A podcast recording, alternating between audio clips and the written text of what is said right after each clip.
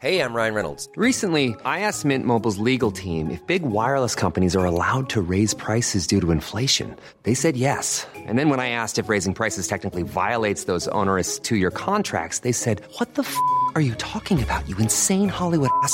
F- So to recap, we're cutting the price of Mint Unlimited from $30 a month to just $15 a month. Give it a try at mintmobile.com slash switch. $45 upfront for three months plus taxes and fees. Promo rate for new customers for limited time. Unlimited more than 40 gigabytes per month. Slows. Full terms at mintmobile.com. Hello and welcome back to the Train Happy podcast. And a big thank you for your patience. I know if you are a weekly regular listener, you may have noticed that we had an unexpected delay on this episode. Ideally, it would have come out last week, but due to some technical issues, it's come out this week. So thank you for your patience in waiting for a new episode. But I promise you, it has been worth the wait. This week, I'm chatting to Emma Green, who is so wonderful. We have kind of been aware of each other's work. We've met virtually a couple of times, but to get and the opportunity to just sit and have uh, a fairly lengthy conversation, you might have seen by the length of this podcast, um, was just a real treat because Emma is a brilliant personal trainer with a PhD in health psychology who is really uh, is really talented at communicating the evidence and research for things like intuitive eating, intuitive movement, um, and health at every size, and non-diet approach. And we really get into that today. Um, so if you're interested in all that kind of stuff, I think you're going to love it. We get into some really interesting studies. And then, second of all, I just felt like we had a really great conversation about making that transition out of being in that diet culture, weight normative headspace, especially as a fitness professional, to shifting the way we think uh, about weight and health and fitness um, and all of that. So it was just such a great conversation. I really think you're going to enjoy it. Before we get into it, just a reminder the Train Happy retreats are almost booked up and I don't want you to miss out. So, if you didn't hear on a previous episodes, we have announced the Train Happy Retreat 2022 dates. We have the UK retreat in Somerset uh, in February, and next September we are going to the island of Crete in Greece for a whole five nights, basically a week, and it's going to be stunning. Um, and spaces are filling up fast. So, if you would like to find out more about the retreats, check out the uh, link in the show notes. I've popped it all there for you, and you can click on there to find out more details about the retreat as well as how to book. And of course, we must do Train Happy Trooper of the Week. So, this week's Train Happy moment comes from listener Chantel, and she says, I've been loving getting my steps in for the Diabetes Steps Challenge, putting on a podcast and stepping out into nature. Chantel, I hope that is the Train Happy podcast, but you know, other podcasts are brilliant too.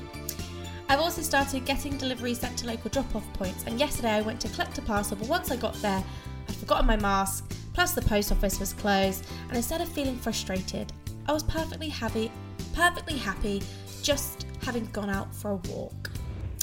I love that, Chantal. That's just a simple, lovely, train happy moment, and I think when there's the intention behind moving, um, uh, and it's about raising money for such a great cause, I think that can be a really lovely way to shift the intention behind, you know, I must get my steps in into, um, you know, enjoying your walks outside, getting outdoors, getting some fresh air, and know that you're working towards raising money for a good cause too. I think that's awesome. If you would like to be featured as Train Happy Trooper of the Week and you want to read more from Chantal, because you may have seen we've been doing interviews with our Train Happy Troopers of the Week, you can find us on Instagram at Train Happy Podcast. And please DM us on there and let us know if you would like to be Train Happy Trooper of the Week. And you can also read Chantal's interview on there. Or you can email trainhappypodcast at gmail.com. All of that is in the show notes too. Okay, enough from me. Let's hear from this week's brilliant guest who I think you're just going to love this conversation, Emma Green.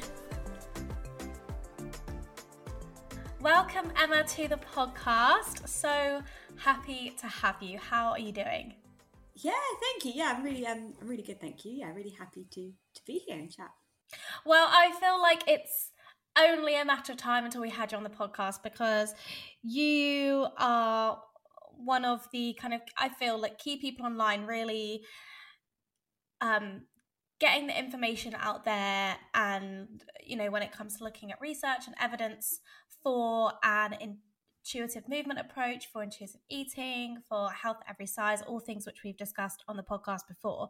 And so there's so much i want to get through with you today but i feel like we need to start at the beginning. So for people who do know you online they'll know your emma fitness phd and I did some research and I found out your PhD was in health psychology, which I personally find fascinating.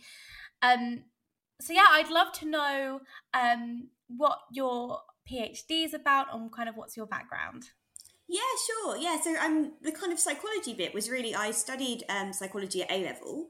Um, I didn't actually know a lot about it at that time. Um, I was like really keen to just basically choose all the essay subjects at A level. So um, I picked like sociology, uh, philosophy and ethics, and psychology. Um, and particularly enjoyed psychology, loved learning about the brain, about behavior, about all these studies that, you know, that we've you sort of known about for a long time and actually tell us really interesting things about why we do the things that we do and sometimes why things are more difficult than they uh, it seems like they should be and and that um, kind of thing. And yeah after that was really really keen to study it in more depth. So went to uni to study psychology. Also really really enjoyed that. Um, it was just it was just really nice to feel like oh i found my subject the thing that i really find so interesting. I was so passionate about it. I didn't you know um, like my getting up, you know, really early for lectures and things like that because I was just so keen to kind of learn learn more about yeah about all different aspects of behavior. So I guess the kind of you know normal quote unquote day to day stuff, but also kind of you know mental illness and kind of um, you know particularly the the kind of relationship between like mental and physical health um, because I think the two you know are very much interlinked, but we often think of them as being quite separate. Um, and the health psychology actually wasn't until my final year of university.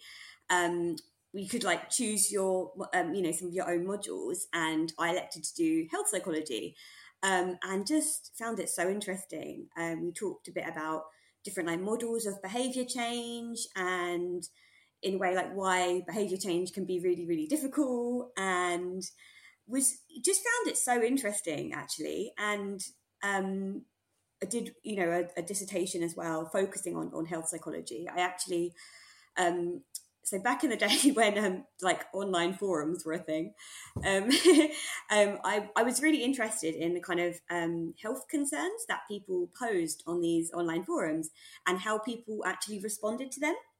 And so I did a whole project where I kind of looked at that, and that was really, really interesting. Um, and yeah, I think after that was keen to just dive in more. Did a master's in health psychology, loved that, and then was like, right, next step, PhD in health psychology.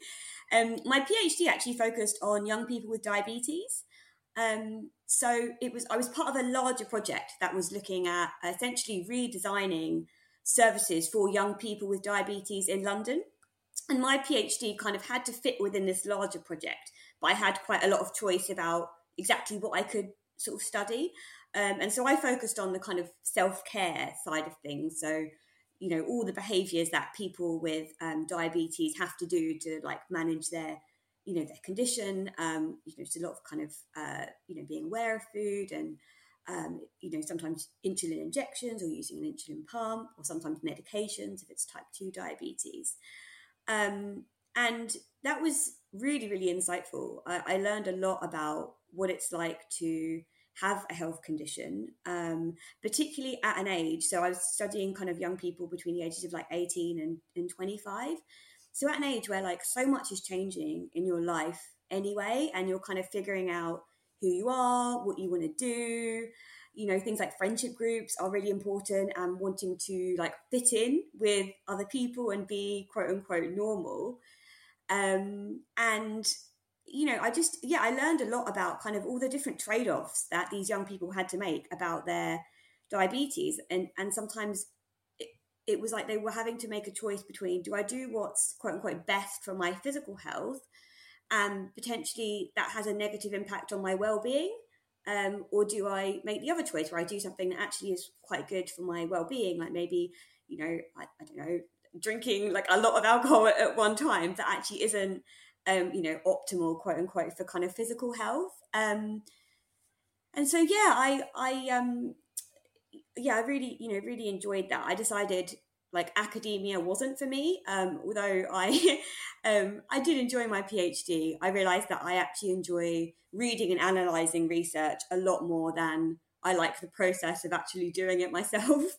Yeah. So, and that's kind of led you to working more in fitness space. Uh, you know, in the fitness space, and kind of combining, I suppose, that psychology element and that nuance to the fitness world, which can actually feel like a bit of a clash of ideas um, because sometimes I think in fitness we like to think of things as very black and white and you know it's one way or the other and um, like you say seeing people as complex individuals and knowing that yeah that element comes into it i think is not necessarily taught on your personal training course to a degree no, definitely not. No.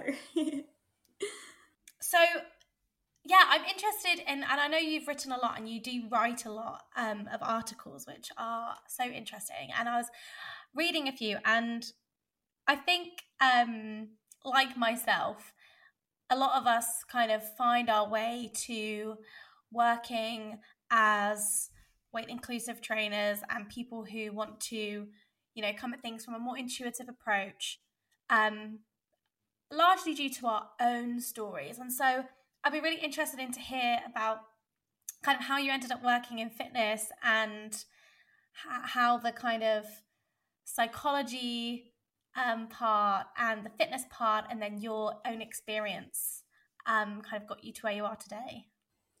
Yeah. Um, so, I mean, I guess on a kind of personal level, um, I was diagnosed with an eating disorder when I was a teenager, um, which was something that I kind of struggled with on and off for quite a long period of time. And the recovery process um, actually just really opened my eyes to diet culture and how pervasive it is. And actually, although it's only a, you know, still fairly small percentage of people who have you know, sort of diagnosed eating disorders, loads of people have an unhealthy relationship with like food, exercise, and their bodies. Um, and I don't think I had the like language to describe it as diet culture at that time, but was just it just really opened my eyes to just how commonplace this is, and actually, I'm trying to almost recover into uh, a world that actually makes it very difficult to stay like you know recovered and well and kind of have a um, healthy, balanced approach to food, food and exercise, and not it not being a kind of obsessive thing or involving you know numbers and counting and and that kind of thing. So I think that already kind of, I guess, uh, piqued my interest in the idea of actually maybe this this mainstream kind of approach to to health isn't maybe quite what it's it's cracked up to be. Um, I mean, I studied to be to be a personal trainer. Um, I think it was just at the end of my PhD. Actually, um, I, to be honest, wasn't entirely sure what I wanted to do with it. Um, I'm just like, as you can probably tell, a bit of a science nerd in general, um, and I've always had an interest in in exercise, and just felt like actually that would be another kind of string to my bow to to learn more about the kind of exercise um, level. And also maybe that that could actually intertwine quite nicely with with psychology um, as well because you know I, have had this long-standing interest in mental and, and physical health. Um, and i think what sometimes you see in research is there's not enough overlap of different researchers working together. You sometimes get like psychologists are doing their thing, sociologists are doing their thing, biologists are doing their thing, and no one's talking to each other. Um, so part of the idea of, of training to be a personal trainer was actually to kind of have more of this sort of crosstalk because I felt like within the fitness industry, psychology was still quite overlooked. Um, I think there's still and not just in the fitness industry generally, almost this idea that, oh, psychology is just about mental illness. And that's a part of it, absolutely. But there's loads of psychology that is not to do with mental illness necessarily, that is just to do with, you know, like behavior and well-being and, you know, and things like that. And I felt like that was that was lacking a little bit in in the fitness industry. Um, although I will say when I did qualify as a personal trainer, I didn't immediately jump into an intuitive approach. Um, sadly, I think um, people rarely do. Um, I spent a long time in what I refer to as like macro land, right? The kind of flexible dieting thing, which, you know, I'm sure people probably kind of familiar with this idea that like, oh, everyone should track their macros, plug it into an app, everything is quite planned out and prescriptive. Oh, but you can eat, you know, whichever food you want as long as it's these, you know, specific ones that fit your plan. And I think for me, that did seem flexible because I had a background of having had an eating disorder. That felt like, oh wow, so you can actually eat all like anything you want, but and you just have to, you know, plug it in an app. Oh, that's fine. Like that's if everyone just did that, wouldn't everyone, you know, be um, healthier and fitter and whatever. And what I saw is actually no, actually no, that isn't what happened. I I became just um, actually quite shocked about what I saw about some of the things with both clients and. Uh, you know, fitness professionals as well, with how obsessive they were about tracking things, and they would be making choices about food purely based on how easy it was to plug it into their app not actually based on do they like the food, do they enjoy it, um, does it give them energy, does it feel good for them physically? None of that. Um, and I remember particularly being struck. I went on like a, a kind of fitness holiday that was um, like a sort of, I guess, like a retreat um, kind of thing in um, in Spain actually, and it was a kind of. I went along as a um, although I was a personal trainer, went along as a participant basically. Um, but there were, you know, uh, fitness coaches there as well. And was, the idea was it was a sort of mixture of, you know, there was like an obstacle course and things that were quite fun, um, and a gym and things. So it was it was doing kind of fitness, um, but the idea was it was supposed to be doing it in quite a relaxed way. It wasn't one of these sort of boot campy type ones. It was much more. Um, yeah, about you know having fun in the sun, exploring different types of movement, etc. Um, and we went out for a meal on the final evening. And um, most of the meals that we'd had had been um, on site at the place we were staying. It was like kind of a sort of cabin sort of place. But, you know, for the last night, we went out to a local restaurant. Um, and we all ordered our food. And then when it came, one of the uh, fitness coaches got out a scale from his bag, a small food scale, and proceeded to weigh every single individual item on his plate. Um, wow. And then um, some people wanted some like food, or they wanted to try something that was on his plate, and then he reweighed everything that was on his plate. Um, like it was completely normal, and then just put the food scale away and then started to eat. And I was like, oh my gosh, this is a holiday. And this this fitness coach was, you know, quite quite a normal fitness coach. He was not you know, competing in a bodybuilding contest. He wasn't, this was his normal day to day, what he does when he's in a restaurant, you know, even on holiday. And I just remember thinking, wow, if this flexible dieting thing, how, how flexible is it really? you know, um, if, if that's what you're doing at a time when you're supposed to be like relaxing, having fun. Um, and I just think it was things like that that made me think actually this macros thing i'm i'm not so sure it's it's working out uh, in the way that we're told it should and actually you know it seemed to be causing actually a lot of obsession and anxiety around food and stress and just taking up actually a lot of extra time right that's a, it's a lot of admin right plugging in your you know your foods to your you know to your app and and things like that and I think after that, that's when I started to think, okay, is there a different way to do things? Um, you know, if not this, what? And um, came across the book Intuitive Eating. I think it would have been about third edition. I think this is now fourth edition book, which is amazing. Um, read that and wasn't entirely sold, but enough that I was like, hmm, this is interesting. This is at least articulating a clear alternative to this macros approach. I'm not sure that it could work in practice, but you know what? I'm I'm interested. And so I kind of again being a science nerd dug into the research both about um, sort of you know weight and health and dieting but also about intuitive eating as well. I mean there, there uh, wasn't as much uh, on intuitive eating at that stage um, but enough within the literature to think actually you know what? This mainstream approach to health actually doesn't result in improved health and well-being. We're told like oh everyone should you know essentially you know lose weight basically you know get thin and then you know everything is better. And that just isn't what we see at all in the literature. And not even recently right? I mean you know like I, there, I mean, there's a, a, very famous study called the Minnesota um, Starvation Study, which um, was actually carried out in the 1940s um, by a researcher called Ancel Keys. And essentially, what he was um, studying was so the idea was this was shortly after the, the Second World War, and they were looking at the um, people who had been um, in concentration camps, and they were looking at what was the healthiest way to actually um, re-nourish these these people who had obviously been through again it's a hugely traumatic time in, in lots of ways but you know on the physical perspective actually what is the best way to actually get them back to a state of um, of, of you know physical health. And so and the idea of this study was they put them through um, this very strict diet um, won't I won't give numbers but eating a very low amount of food. Um, and basically you know they all lost weight as happens in the short term on a diet. And then basically after the after they went back to then eating as much as they wanted to they basically followed them up and and saw what happened. Um, and that was actually it's a really really important study um, it would never get ethical approval now so it will never never be able to be replicated but i think that was one of the first demonstrations of actually all the things that dieting does to you mentally and physically, right? I mean, the, the, the um, it was only men in the study were showing signs of like an eating disorder. They were getting really obsessed with food. They were looking through like recipe books and things like that when they were dieting because their brains were just trying to get them to focus on on food, and that's often how it how it kind of manifests.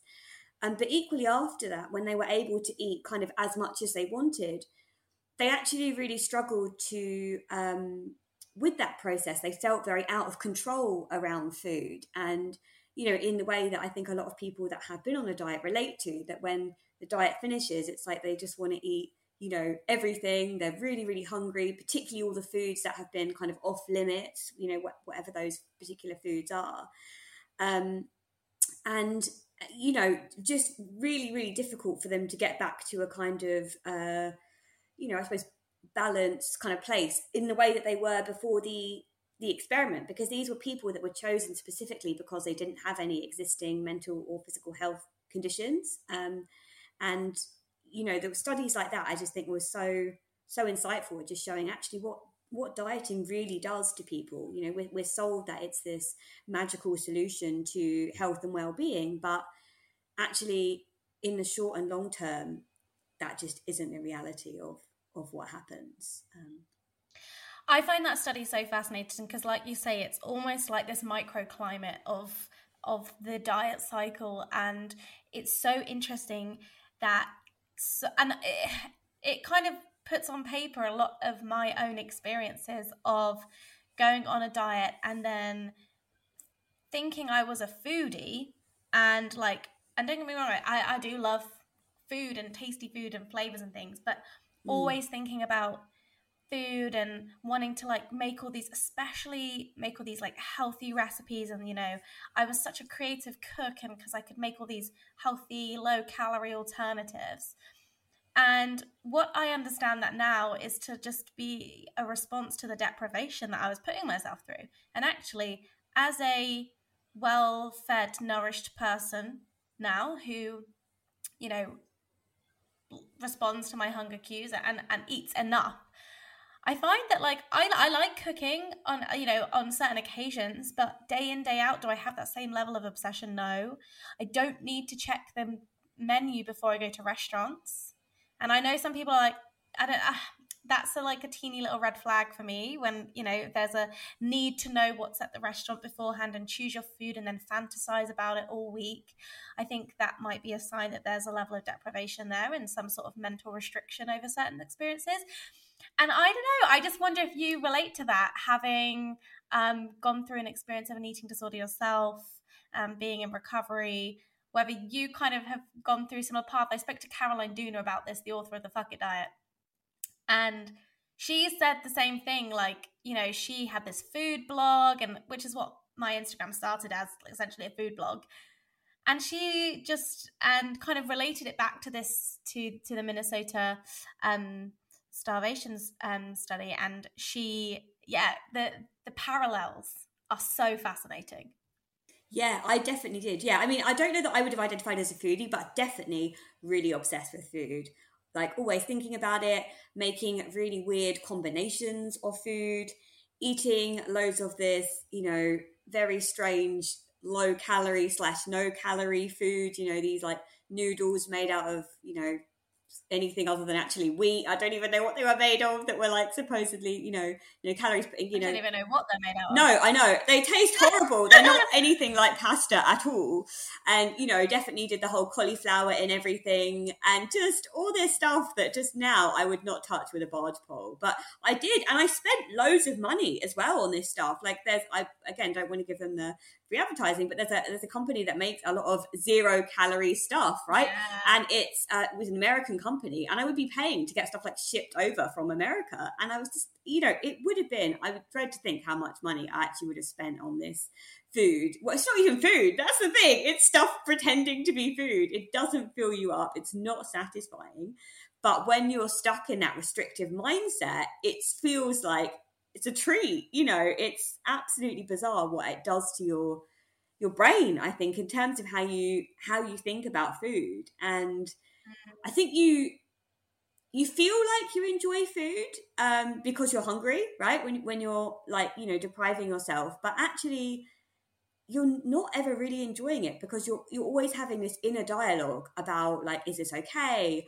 Does this fit? Um am i going to have to change what i eat later on because of this? Have I tracked this correctly? Uh, all this kind of inner dialogue that just completely ruins your ability to actually enjoy the food um, at all. And and now, yeah, it's I have just a you know completely different relationship with food, and it just it feels like it's such a yeah such a different headspace. But when you're in it, it's just so hard, I think, to have that perspective. And particularly, I think, if you're surrounding yourself with other people who are similar. You know, when I was in this kind of macro land, it, it seemed like everyone was doing that. That was a big thing on social media. Everyone was, you know, saying, oh, here's a macro friendly quote unquote recipe or something. Here's a hack, you know. Um, all, all, this kind of stuff. So it seemed very, very normal. And I think that that's the thing. If you are in a group where everyone's kind of doing that, even if your behaviors are actually very, very disordered, they can seem completely normal. And I think, you know, going back to that study, I'm sure for the like men in the study, they probably weren't that aware because they were all doing it, right? They were all looking at these recipe books and obsessing about what they were going to eat and and and so didn't didn't see quite how extreme it was, you know. Um, and I think it's sometimes only once you start to come out of it, you look back and you think, whoa, that was really, really disordered. And I, I, I can now see that very clearly. But at the time, I think it, it's so difficult to, to have that perspective. I posted a reel recently where I, it was like, I really thought I was making a, a funny little joke. But it kind of went viral. It, it got like over a million views, and the comments and messages I had about it for weeks afterwards. It was about saying how I used to grate courgette or zucchini for international people listening into my oats, and just kind of laughing at myself, being like, I used to do that like every day.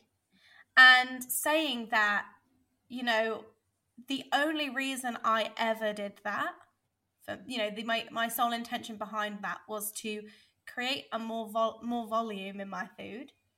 So because I was too scared to actually add the extra oats that I needed.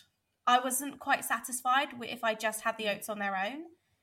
Um, so I thought if I grate courgette into it, I'll make a bigger bowl and it will fill me up more. But obviously it didn't. And it, you know, now I actually know what a satisfaction really feels like. And it was so interesting to see the responses because, and and I really respect that so many people are at different stages with their relationship with food, and and it was interesting that people who had maybe gone through a lot of healing with their relationship with food, I think completely understood where I was coming from. But there are a lot of people I think who felt a bit triggered and a bit attacked by what I, my my what I perceived to be like a little joke.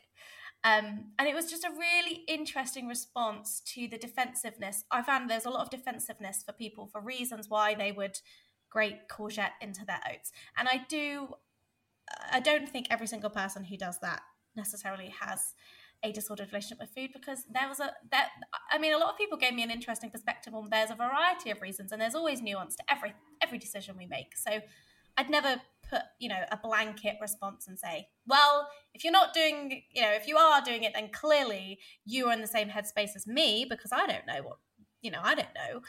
But mm. it was interesting, I think, that a lot of people were really saying, like, but it's a great way to get fiber in your diet and it's a great way to, you know, uh, yeah, get an extra one of your five a day or whatever. Um, and my thought process behind that, and you know, once again, this is my biased experience and my biased voice telling, saying, if you're if you're grating courgette into your oats, you probably don't need to worry about getting your five a day. Um, there's probably a strong chance that you're good. Like if you're going to that level, yeah, the the the worry you have about your health and your nutrition, um, you're probably doing fine and it, it's really interesting to me.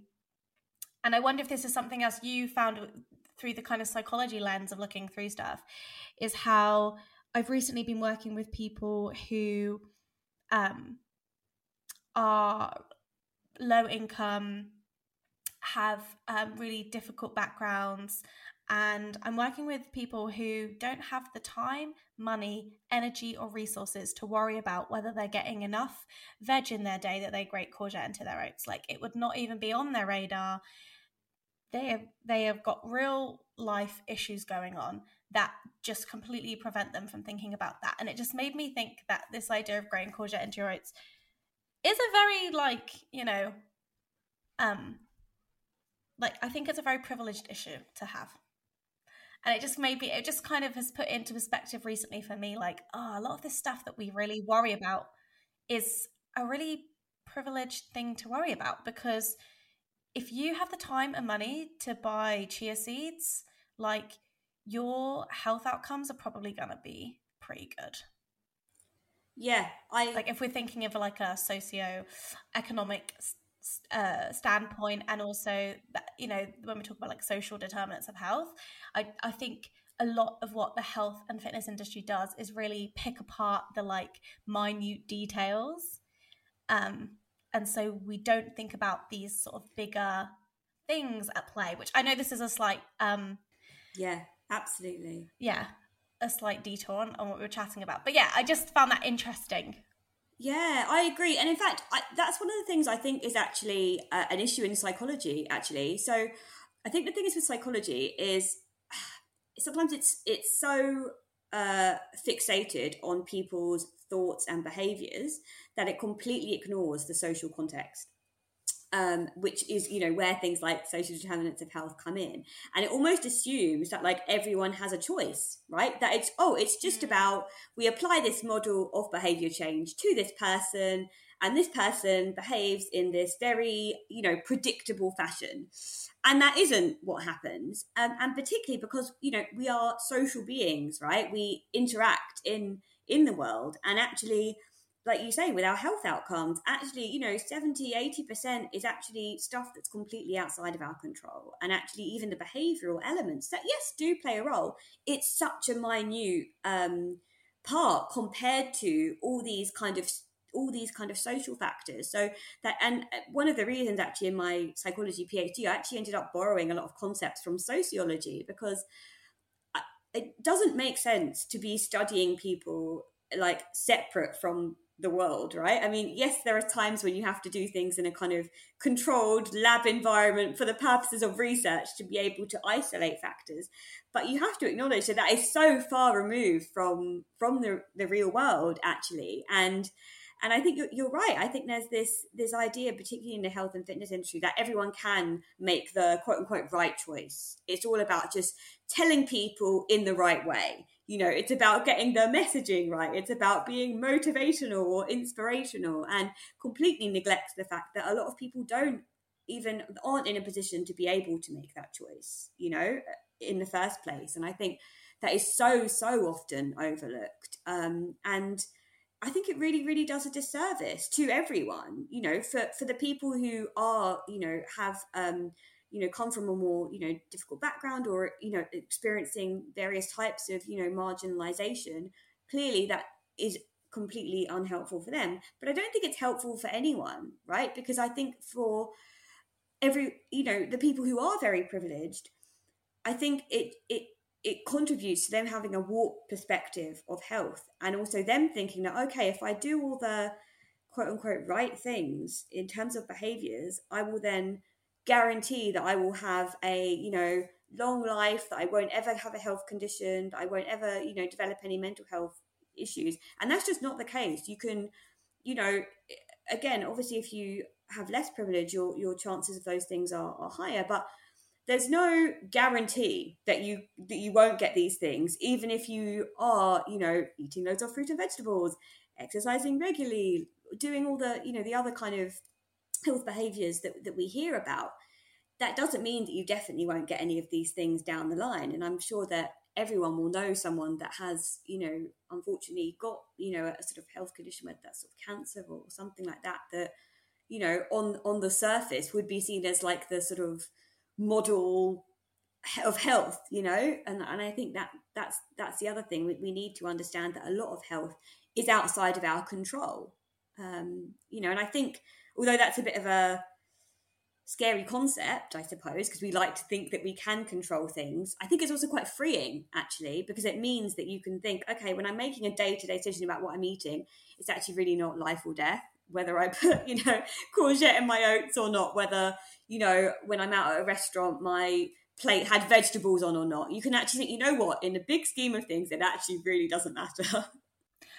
I have totally found that as well, that I have since I've understood this more and and you know a lot of my healing in terms of my own relationship with food and exercise has really been about letting go of control for a manner of reasons but my desire to control things i want to chat about this in a sec from your like psychology um perspective because i i do think it's so tied up in in all of this that yeah once you are able to just eat like one of the things that I had to do in my, you know, to heal my relationship with food was be able to have a day where I didn't eat fruit and vegetables and not think like, oh my goodness, it's terrible like the world is over.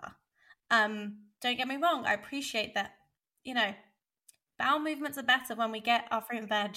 Like, I know that, but to know that things are okay if, you know, if I didn't get as many pl- as much of my leafy greens as you know like I would usually and and I think that's that has been really freeing for me because those were the kind of minute details I would really get caught up in and really stress out over um and so I'm interested in this this idea of control and how control really plays into our desire to have this perfect well this uh, not necessarily it's a perfect relationship with food but to control our body, to control what we put in our body, and control um, what our body looks like, and you know, to control our health.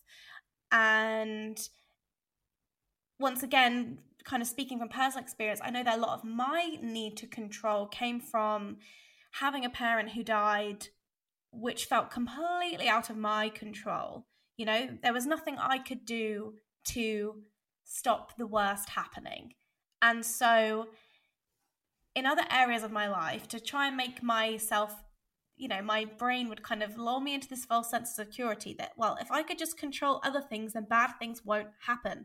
You know, if I could just control my food, then bad things won't happen to me. If I can control whatever else, then, um, you know, bad things won't happen. And so I've really had to, and it's still a work in progress. It's a work in progress. I'm not going to pretend like I'm, I'm cured, but um, I've really noticed how that tied up in in my need to control exercise, control food, and I yeah, I wonder. Um, I might be putting you on the spot here, but I just wonder what kind of what that links with psychology and, and whether there may be some sort of research within that or any anything interesting that you have kind of come across so yeah it's a um, i mean one of the areas where there's been a lot of research on kind of the the need for control um, is kind of in eating disorders and it's quite commonly found that people who have have developed an eating disorder it, the kind of trigger for that can be traced back to an event that happened in their lives that was outside of their control. With me personally, it was I was um, being bullied at school.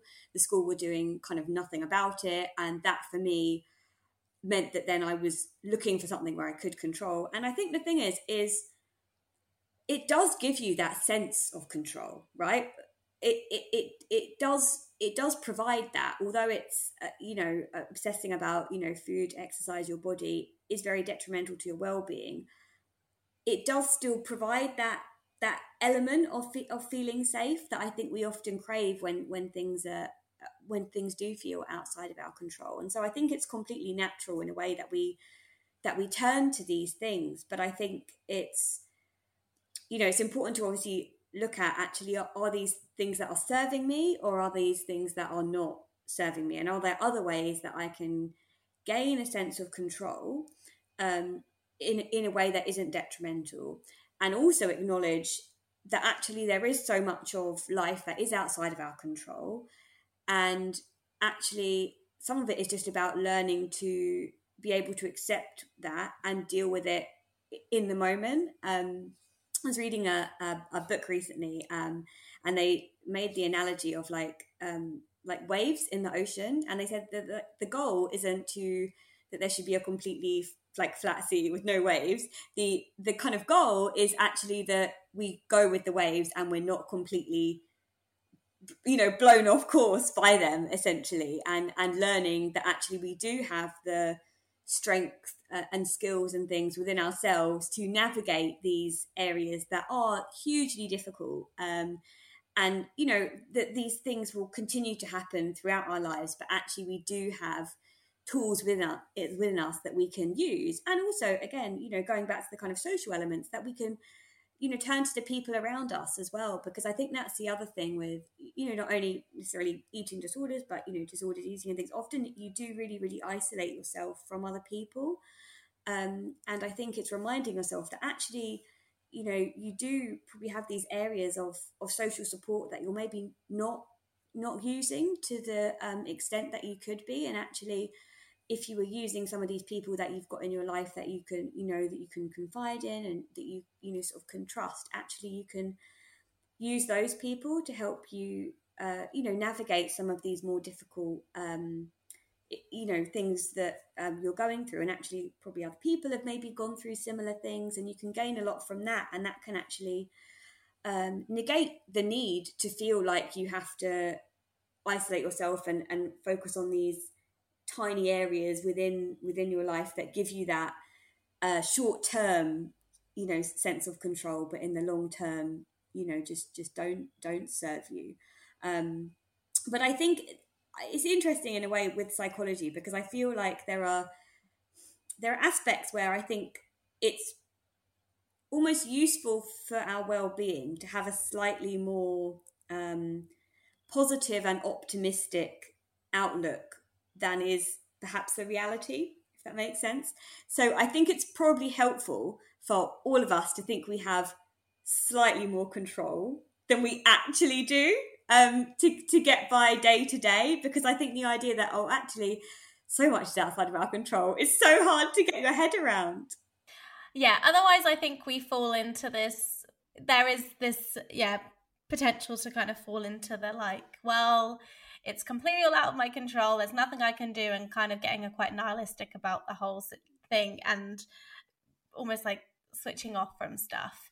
Um, yeah, and, and I suppose once again comparing that to myself, thinking I'd, even though I know there are other for- there are lots of forces at play, knowing there are other forces at play, um, I still feel like there are things I can do to, you know, help me do certain things and and help me, um, you know, look after myself and you know both physically and emotionally.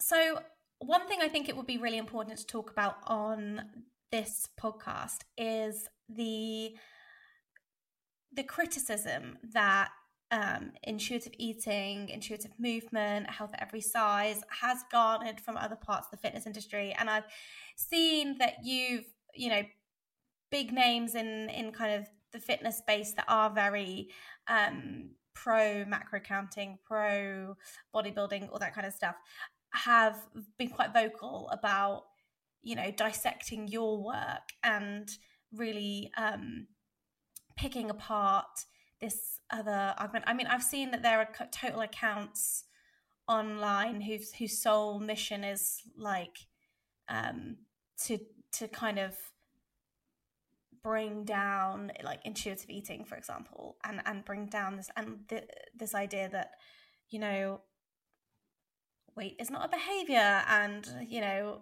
there are certain elements of our health that are out of control, especially when it comes to people in larger bodies there are people who really want who don't want this to who don't want to acknowledge any of the sort of research and um yeah i just wondered what your thoughts were. I mean that's quite there's that's an extreme example of criticism but i just wondered what your thoughts were on the criticism that things like health at every size and intuitive eating and intuitive movement receive and is any of it valid? Are there, you know, is there are there things where we do still need answers to certain aspects? You know, I know that research is always evolving and growing. Like, are there holes in the literature? Are there more things we need to know about? Yeah, I mean, I think it's interesting, isn't it? I mean, there definitely, I think, yeah, is a lot of backlash. I mean, uh, in terms of personally, I, I don't experience a huge amount, and I think that is, um, you know, a big part because of being in a smaller body. I think thin privilege does mean that you don't get as much flack as if you're in a large body saying exactly the same things. Um, interestingly enough, when I've had criticism, um, it's rarely been people that have come to my page and left comments. It's people that have left comments on their own page, um, either reposting one of my posts or just tagging me. And so they're kind of posting to their own audience who already agree with them, and sometimes posting actually just a small snippet of actually what I've said in, or at least tried to say in a kind of nuanced, nuanced way. Um, if people aren't familiar with my Instagram, it's basically I do sort of like slides. So generally it'll be between like seven and ten slides where I'll reference usually between like fifteen and twenty studies on a post. So it's you know it's quite dense and quite quite heavy um, stuff. But quite often when people have critiqued, it's been they've pulled out one of them. Sometimes not actually read the study that I've I've talked about. Um, and so and that hasn't really led then for a constructive discussion because I don't necessarily then want to jump onto their page and you know jump into their comment section and then likely be attacked by all of their kind of followers. I mean, I, I definitely have had that experience where again a big a big name in the fitness industry reposted one of the slides from one of my um, one of my posts and for about a week after that I had a barrage of um, abuse essentially via DMs, via responses to my stories, comments on my posts, all sorts of different things. Sometimes just saying nasty things. Um, even had claims that I'd made up my PhD, that um, I don't really have that. That um, you know, all sorts of sort of personal criticism. Um, and that luckily has been a one-off. And since then, I've I've put um, uh, restrictions in place as to who can send me a DM, who can respond to my stories, and who can comment on my posts, just to protect my own well-being. Because as much as I'm happy for there to be a constructive dialogue, it does have to be constructive. Just name calling doesn't achieve anything. It doesn't move move any kind of dialogue forward. I, I wish actually there were more um, platforms for the kind of weight centric and the kind of anti diet approach is to actually come together and have um, you know debates and, and discussions. Um, and I will say I have sometimes volunteered to debate with these people and, and things, but have never been taken up on it. Um, because I think there are probably things that um, actually maybe could be achieved by coming together. As much as i'm you know i'm a really really you know passionate advocate for health every size i i don't think that intentional weight loss is health promoting. Um you know in, in any context i still think there are areas if we if we came together we'd actually find that there's quite a lot that we actually agree on um and and actually i i think that would be you know would be really helpful. Um, i mean certainly you mentioned with research there are areas we do need more research on. Although there's an increasing amount of research say about intuitive eating i think there's now nearly 150 studies on it that's still it's still largely in its infancy um, and particularly areas around like intuitive eating and health conditions. So more recently, there's been a handful of studies on things like intuitive eating and diabetes, and really encouraging findings um, indicating that actually, if you do have diabetes, you can take a more intuitive approach um, with food as opposed to the kind of um, standard treatment, which would often be actually um, counting like carbohydrates and things in, in food, um, and you know then dosing insulin and things, um, you know, based based on that. And so that's really encouraging that actually a more is that a is that type 1 or type 2 diabetes, just to clarify?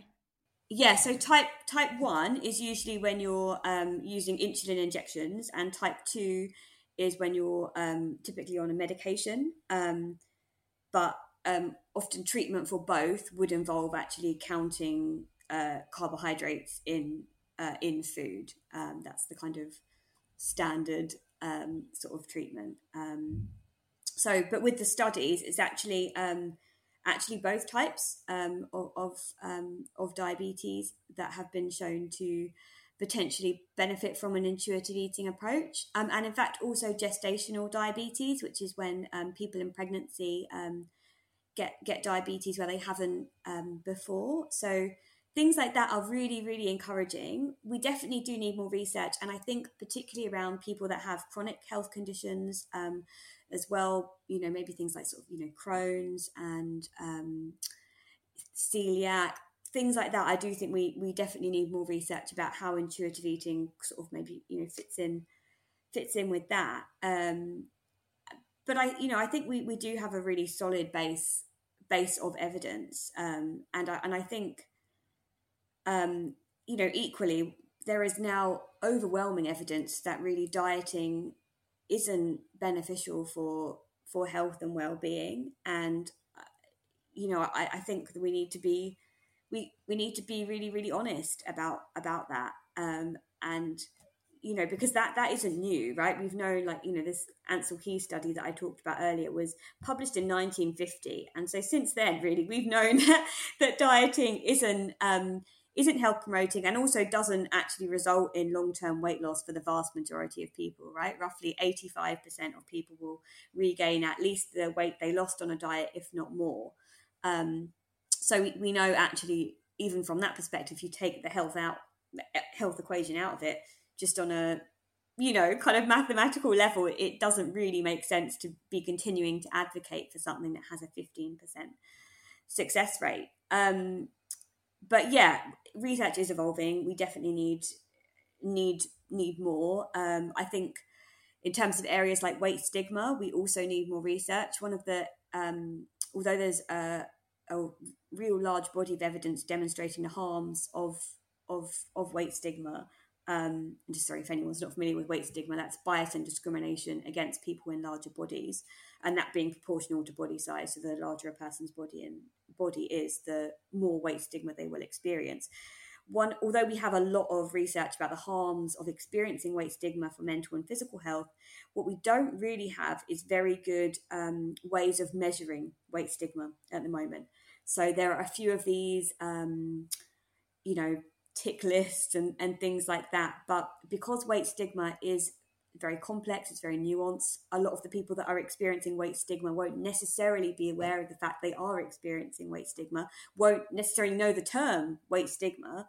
Um, we need to think very, very carefully about how we're actually studying it. And I think that's where we need people in larger bodies actually contributing to developing these measures of weight stigma to make sure that we are um, assessing it in research in a nuanced, complex, and meaningful way um, so that we can then, you know, better find out, you know, not only more about its its impacts, but more importantly, actually how we go about how we go about addressing addressing it as well in, in different contexts. Um, it is really interesting, like you say, that we're trying to advocate for intentional weight loss when we, like you say, we're you know there's a, a 15% chance it might work for you i know often we talk about the 95% um, stat that 95% of diets fail. That's said a lot.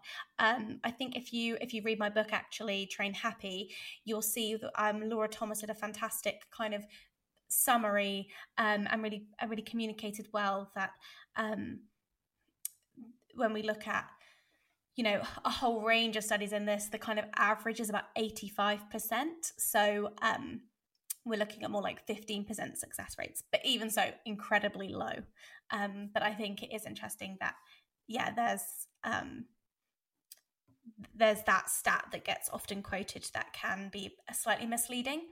Um, and so I really try I try not to quote it myself because I think um, it, it, we need to yeah just just make sure. But also um, the whole pushback and criticism stuff I think is largely related to the fact that people's whose livelihood and kind of core values are built on this idea that you know they lost weight and they achieved something and they built a business on telling other people how to do it um it it it's a huge thing to reconcile with. And to have worked in a weight centric way for a long time and advocated for dieting for a long time as a personal trainer, a fitness coach, as a fitness guru, whatever your whole thing is, you know, you've got an app or whatever, to then do a U turn on that and go, actually, I realized what I did was causing harm, led to eating disorders, um,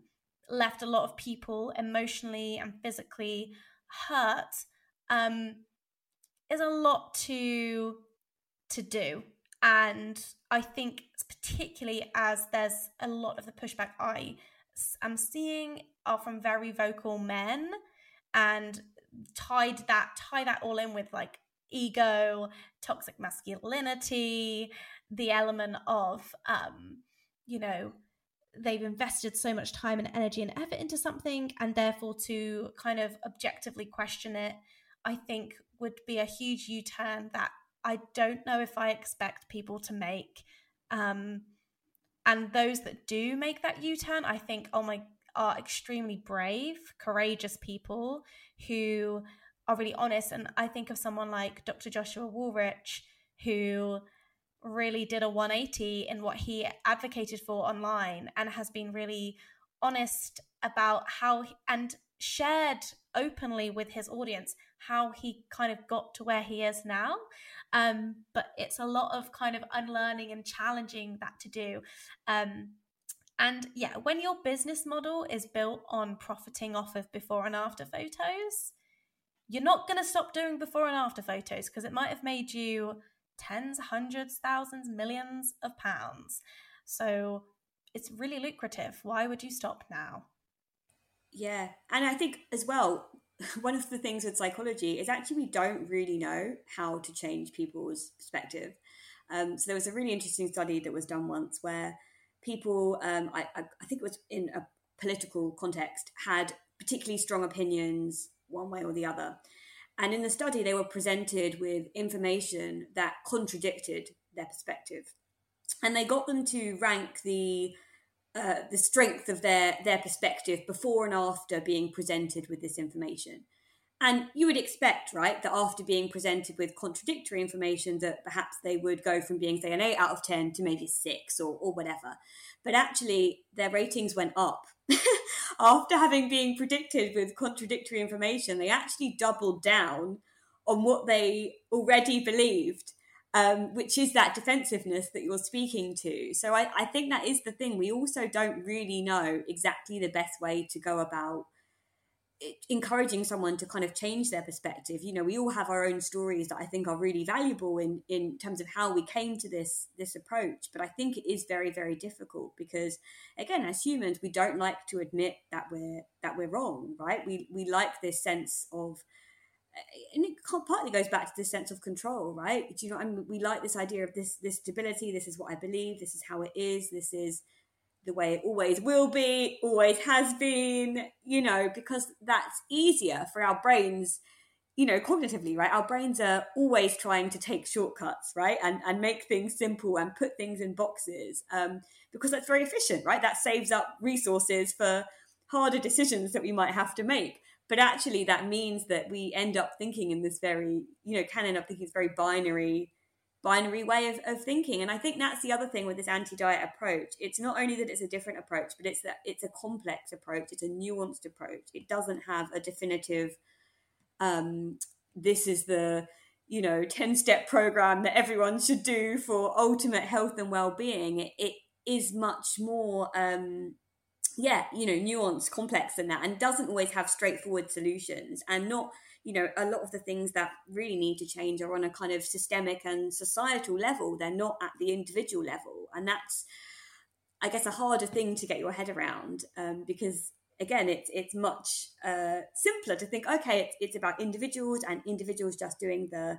the right things, and then that will equal that will equal health. Um, you know so it so i yeah i have complete admiration for anyone that that changes their perspective and particularly people who are uh, transparent about the process of how they came to question themselves and uh, you know and and how that continues to to evolve i think you know. I mean certainly for myself i have evolved um over time since coming into a kind of anti-diet space. I certainly early on did not do enough acknowledgement of having, you know, not only thin privilege, but, you know, numerous other types of, of privilege. You know, I'm white, middle class, able bodied, you know, all those kinds of things. I didn't talk enough about the, the social determinants of health.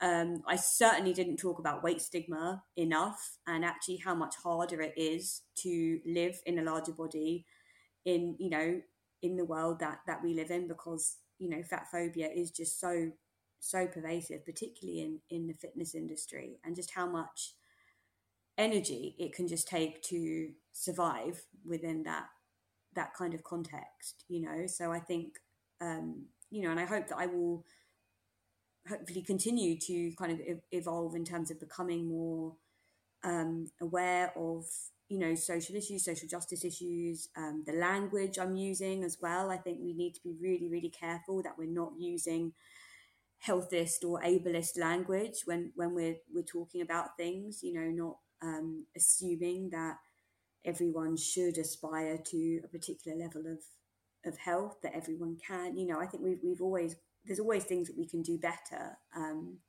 and i you know hope hope that i will will continue to to do so. But i think you're right. I think that the the hardest step is accepting what you've done has led to harm um, I think that's the hardest and scariest bit. But I think once you've done that, actually, then it does get easier because you learn more and you become you you know hopefully meet other people who are taking an anti-diet approach as well i think that can be hugely helpful if you've got a bit of a community whether that's online or offline um, and i think you know as you continue to do more work you can become more uh, more confident in the approach you know not only with the science that is continuing to build, but also with personal experiences. I think so many people have got stories of having been on a you know really restrictive diet and that really messing them up, and you know you know equally them having come to a more intuitive approach. And hopefully, if people working with their clients, they'll do you know what I mean? They'll see their clients benefiting from this intuitive approach. And I think it all that can just serve to reinforce this anti-diet approach that at the offset seems really, really radical, um, but actually over time becomes, uh, I suppose, seemingly less radical, right? Um, yeah, and easier to to fully accept and, and adopt in your, um, you know, practice as a you know as a professional or just as a you know as a, as a person, right, as well. And what you're saying speaks to the wider conversation, and this could be a whole other podcast episode. And something I'm really fascinated in of this idea of these kind of polarizing views, and you're either for us or you're against us, and um, that there needs to be some sort of shades of gray, I think, for people to to have the grace to reflect on their own practices and what they've been doing and be afforded the grace of changing their mind and changing their approach. Um, without being kind of cast out as saying like well you're an awful person for advocating for intentional weight loss because i think you know i think it's the maya angelou quote of once you know better you do better and, and i do think there are a lot of people who just don't know are unaware. I, think it's a different scenario when people are aware and like you say they double down on their views and they they only become more steadfast in what they and firm in their approach. Um but i think yeah we could do we need to work on allowing more grace. And i recognize i say this with with thin privilege of you know um but yeah there there needs to be a sense of like let's have honest open conversations and where we're allowed to question things and we're allowed to you know you know say you're a personal trainer right now and you're going like hang on a second I thought I was doing the best thing and I want to do new things, but I'm not sure. Like, we need to be able to have conversations with people, and people need to be able to have say certain things without feeling like, you know, they're um, written off as a person. And I think that's really important. And yeah, I hope this podcast can be part of that. People questioning stuff and thinking like, wow, there there is a different way and I, I could do things differently. Um you know, and when I am presented with new information, I can be aware of the harm I've caused, apologize for the harm and I've caused and, you know, try and and do better, you know, try and do better um, and recognize that even when you're trying to do better, you may still make mistakes along the way. I think that's, and I imagine like with you know my, um, I'm definitely a like um, armchair psychologist, but it's part of the humanness of being human that we are gonna not be right, and it's you know we are contradictory and complex people, and so expecting us to always be right about everything and always get stuff right. And yeah is is a is a lot of pressure to put on people. And, and I do feel that pressure on social media and I do feel that pressure in the kind of this this world that seems to want to desperately live in a binary when there's gonna be shades of grey in the middle for people because that's life. Big thoughts but what do you think? Yeah i completely agree. And i think it is really difficult to to do that. And I think it, that's the thing. It's not it's not an intelligence thing. Do you know what I mean? It's not a case of like, oh, you know, you're not bright enough to kind of challenge these things because there've been loads of cases in research where we've thought things and actually we've realized, oh no, we were completely wrong about that. I mean, one of the um, things that's sort of talked about within the social sciences um, is is this kind of uh, replication crisis where essentially a bunch of studies were done in the 1950s and 60s. People thought, oh, okay, sounds about right. Let's we'll just accept that as the truth, right? One of them, for example, was the idea of willpower being a limited resource, right? People thought, yeah, that makes sense. Believe that, put that to bed, move on with other stuff. But then what happened is they tried to then replicate a bunch of these studies that they'd originally done in the 1950s and 60s, and they found actually they couldn't replicate them. Um, and they didn't get the same strength of findings as they had got originally. Um, and so there was this then case of, oh, so we actually don't know as much as we thought about psychology. We, we, we did these studies once, we thought, yep, that sounds about right, and we just accepted it.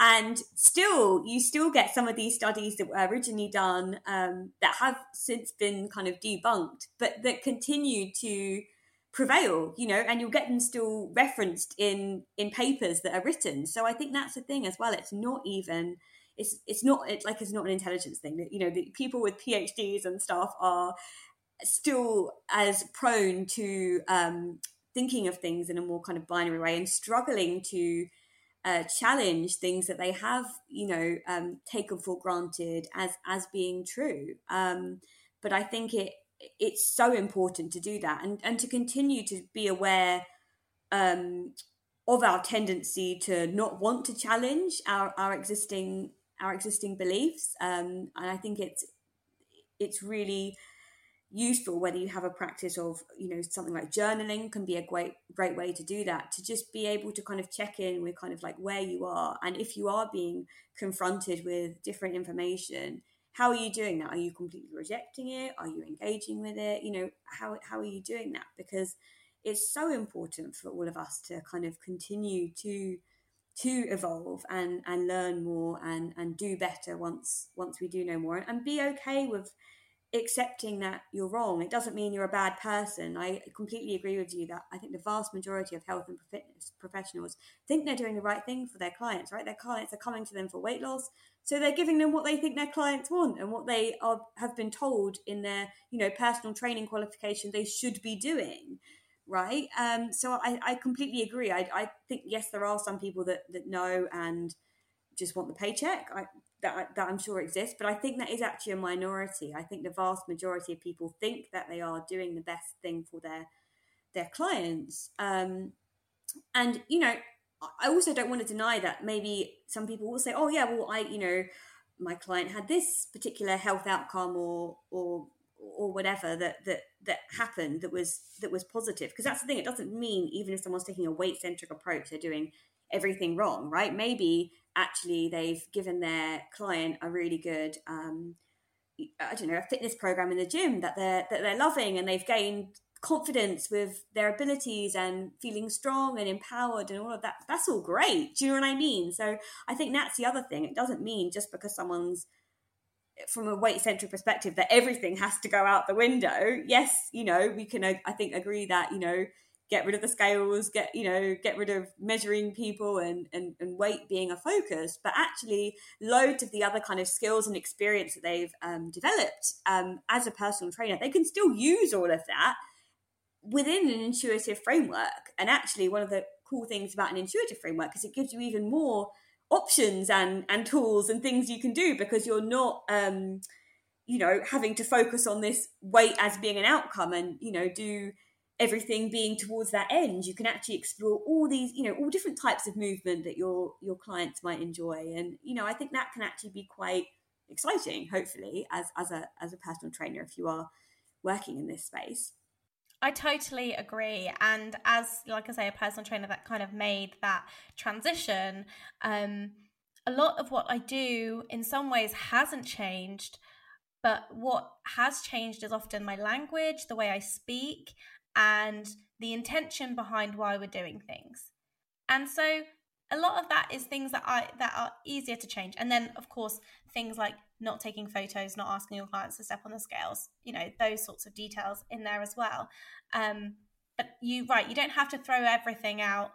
Um, you there are certainly things you can can do. Now, I wanted to highlight um, a uh, sort of organization you're part of, which is the Fitness Professionals Against Weight Stigma. Um, and which is an organization kind of that is trying to bring together personal trainers who want to work from a more intuitive health at every size um, anti-diet approach and to give people more information training um, i know there's like hope for qualifications that people can do and and all these things in the works and you're part of a team of of trainers sort of spearheading this in the UK. And so I'd love to just briefly hear a little bit about fitness professionals against weight stigma, um, because I know that there will be trainers listening who would um, be, you know, really interested in and what you are all doing. Yeah, sure. Yeah, so I'm one of the kind of co-directors of FPAWS, which stands for um, Health Professionals Against Weight Stigma. Um, so I'll just shorten it to, to FPAWS. Um, and yeah, that's something I set up with um, two other amazing health professionals, um, Becky and Amy. Um, and the idea is, yeah, like you said, that we're trying to provide a kind of community for people who are practicing from an anti-diet um, framework and it's sometimes it's personal trainers um, sometimes it's um, coaches that work like online and also like fitness instructors so uh, teach classes and things um, and a lot of people are fairly new to the the space so um, you know and, and what we want to do really is help give people the confidence to actually feel able to take an intuitive approach with their clients because quite often they might be the only person in their gym who's taking this approach. Everyone else is doing a mainstream approach. And it can be really, really scary to feel like you're doing something different on your own that is going against the mainstream. Um, so yeah, we want to provide different kind of tools and resources. So um, for example, one of the things I do is something called Science Saturdays, where uh, once a month on um, Saturday, um, I look at a particular aspect of, of research and kind of go through that. And the idea of that is not only to provide people with a bit more knowledge about research in a particular area, but also get people more confident um, with actually being able to read research for themselves and also being able, if their clients or other fitness professionals are coming to them saying, Hey, I read this study that said this or whatever, being more able to navigate those kinds of, of conversations as well. Um, and you know we also have um, yeah different kind of community sessions as well where um, you know it's uh, a mixture of kind of presenting, but also having a platform for discussions um, about how we um, navigate all different aspects of, of working with clients within this kind of anti diet approach. And also troubleshoot you know what are still some of the challenges? How do you deal with it when a client comes to you adamant that they want to lose weight you know how how do you deal with people in different life stages you know in you know pregnancy or you know these kinds of things? What if your client has a, a health condition or you know a particular injury or all these different kinds of things? So um, it's yeah it's a really friendly close knit community um, and we're all you know trying to kind of learn and engage with each other. I mean like i said i'm you know a co-director with with Becky and Amy but you know I learn just as much from the community as I hope they they do from from um, you know my sessions and, and things. So um, yeah I'm so happy to be to be a part of it. And like you mentioned one of our kind of overarching um, end goals is to eventually change the uh, personal training qualifications um, because at the moment they're quite narrow, they're quite lacking. There are things that aren't on the syllabus that really, really should be. So things like weight stigma is not even mentioned um, at all.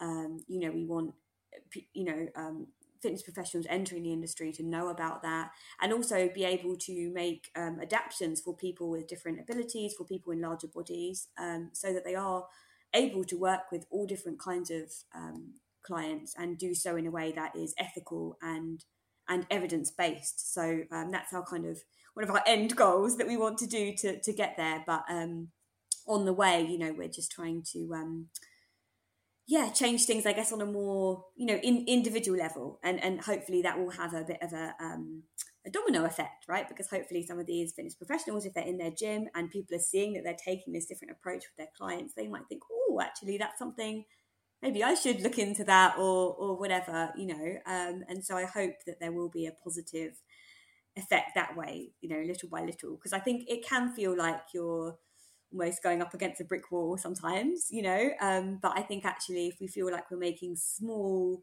consistent inroads, actually, that is really, really encouraging um, and you know, hopefully, hopefully empowering.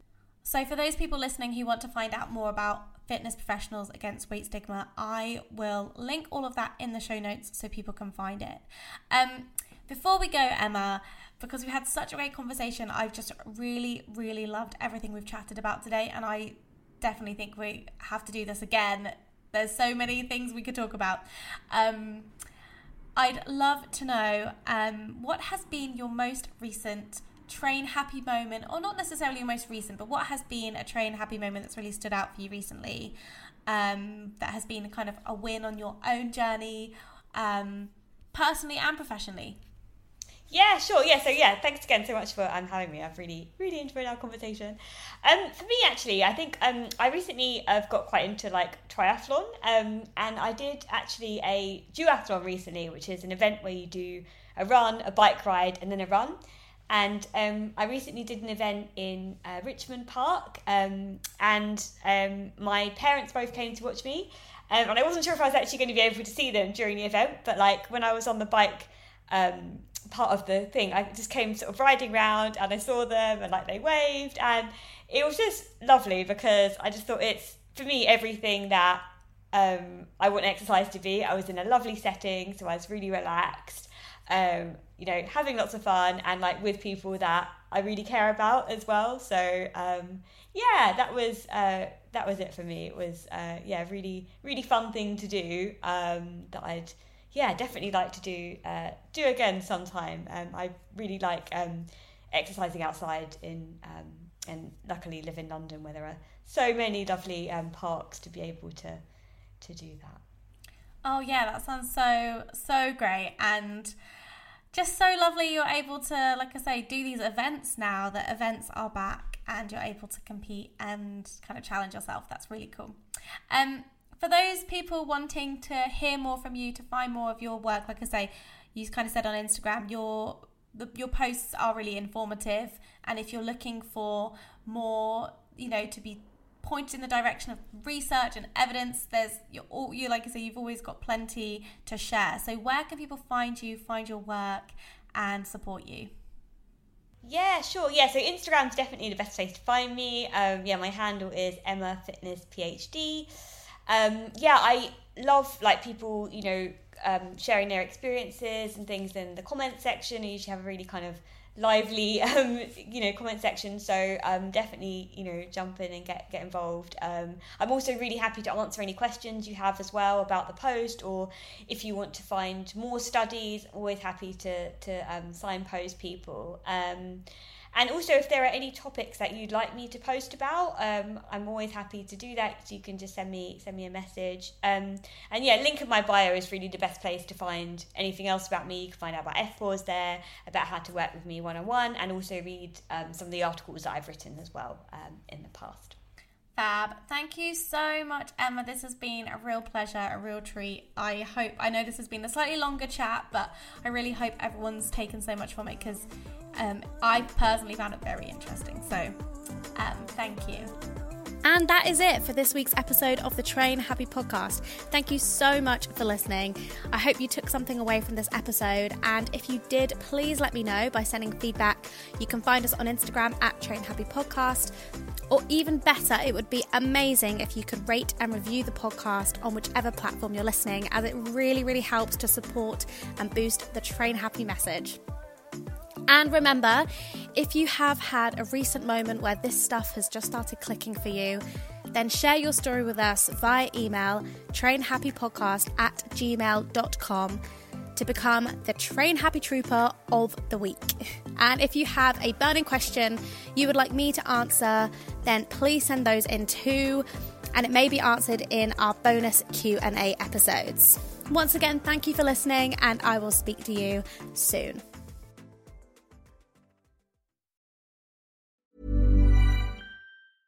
Even when we're on a budget, we still deserve nice things. Quince is a place to scoop up stunning high-end goods for 50 to 80% less than similar brands. They have buttery soft cashmere sweaters starting at $50, luxurious Italian leather bags, and so much more. Plus, Quince only works with factories that use safe, ethical, and responsible manufacturing. Get the high-end goods you'll love without the high price tag with Quince. Go to quince.com/style for free shipping and 365-day returns.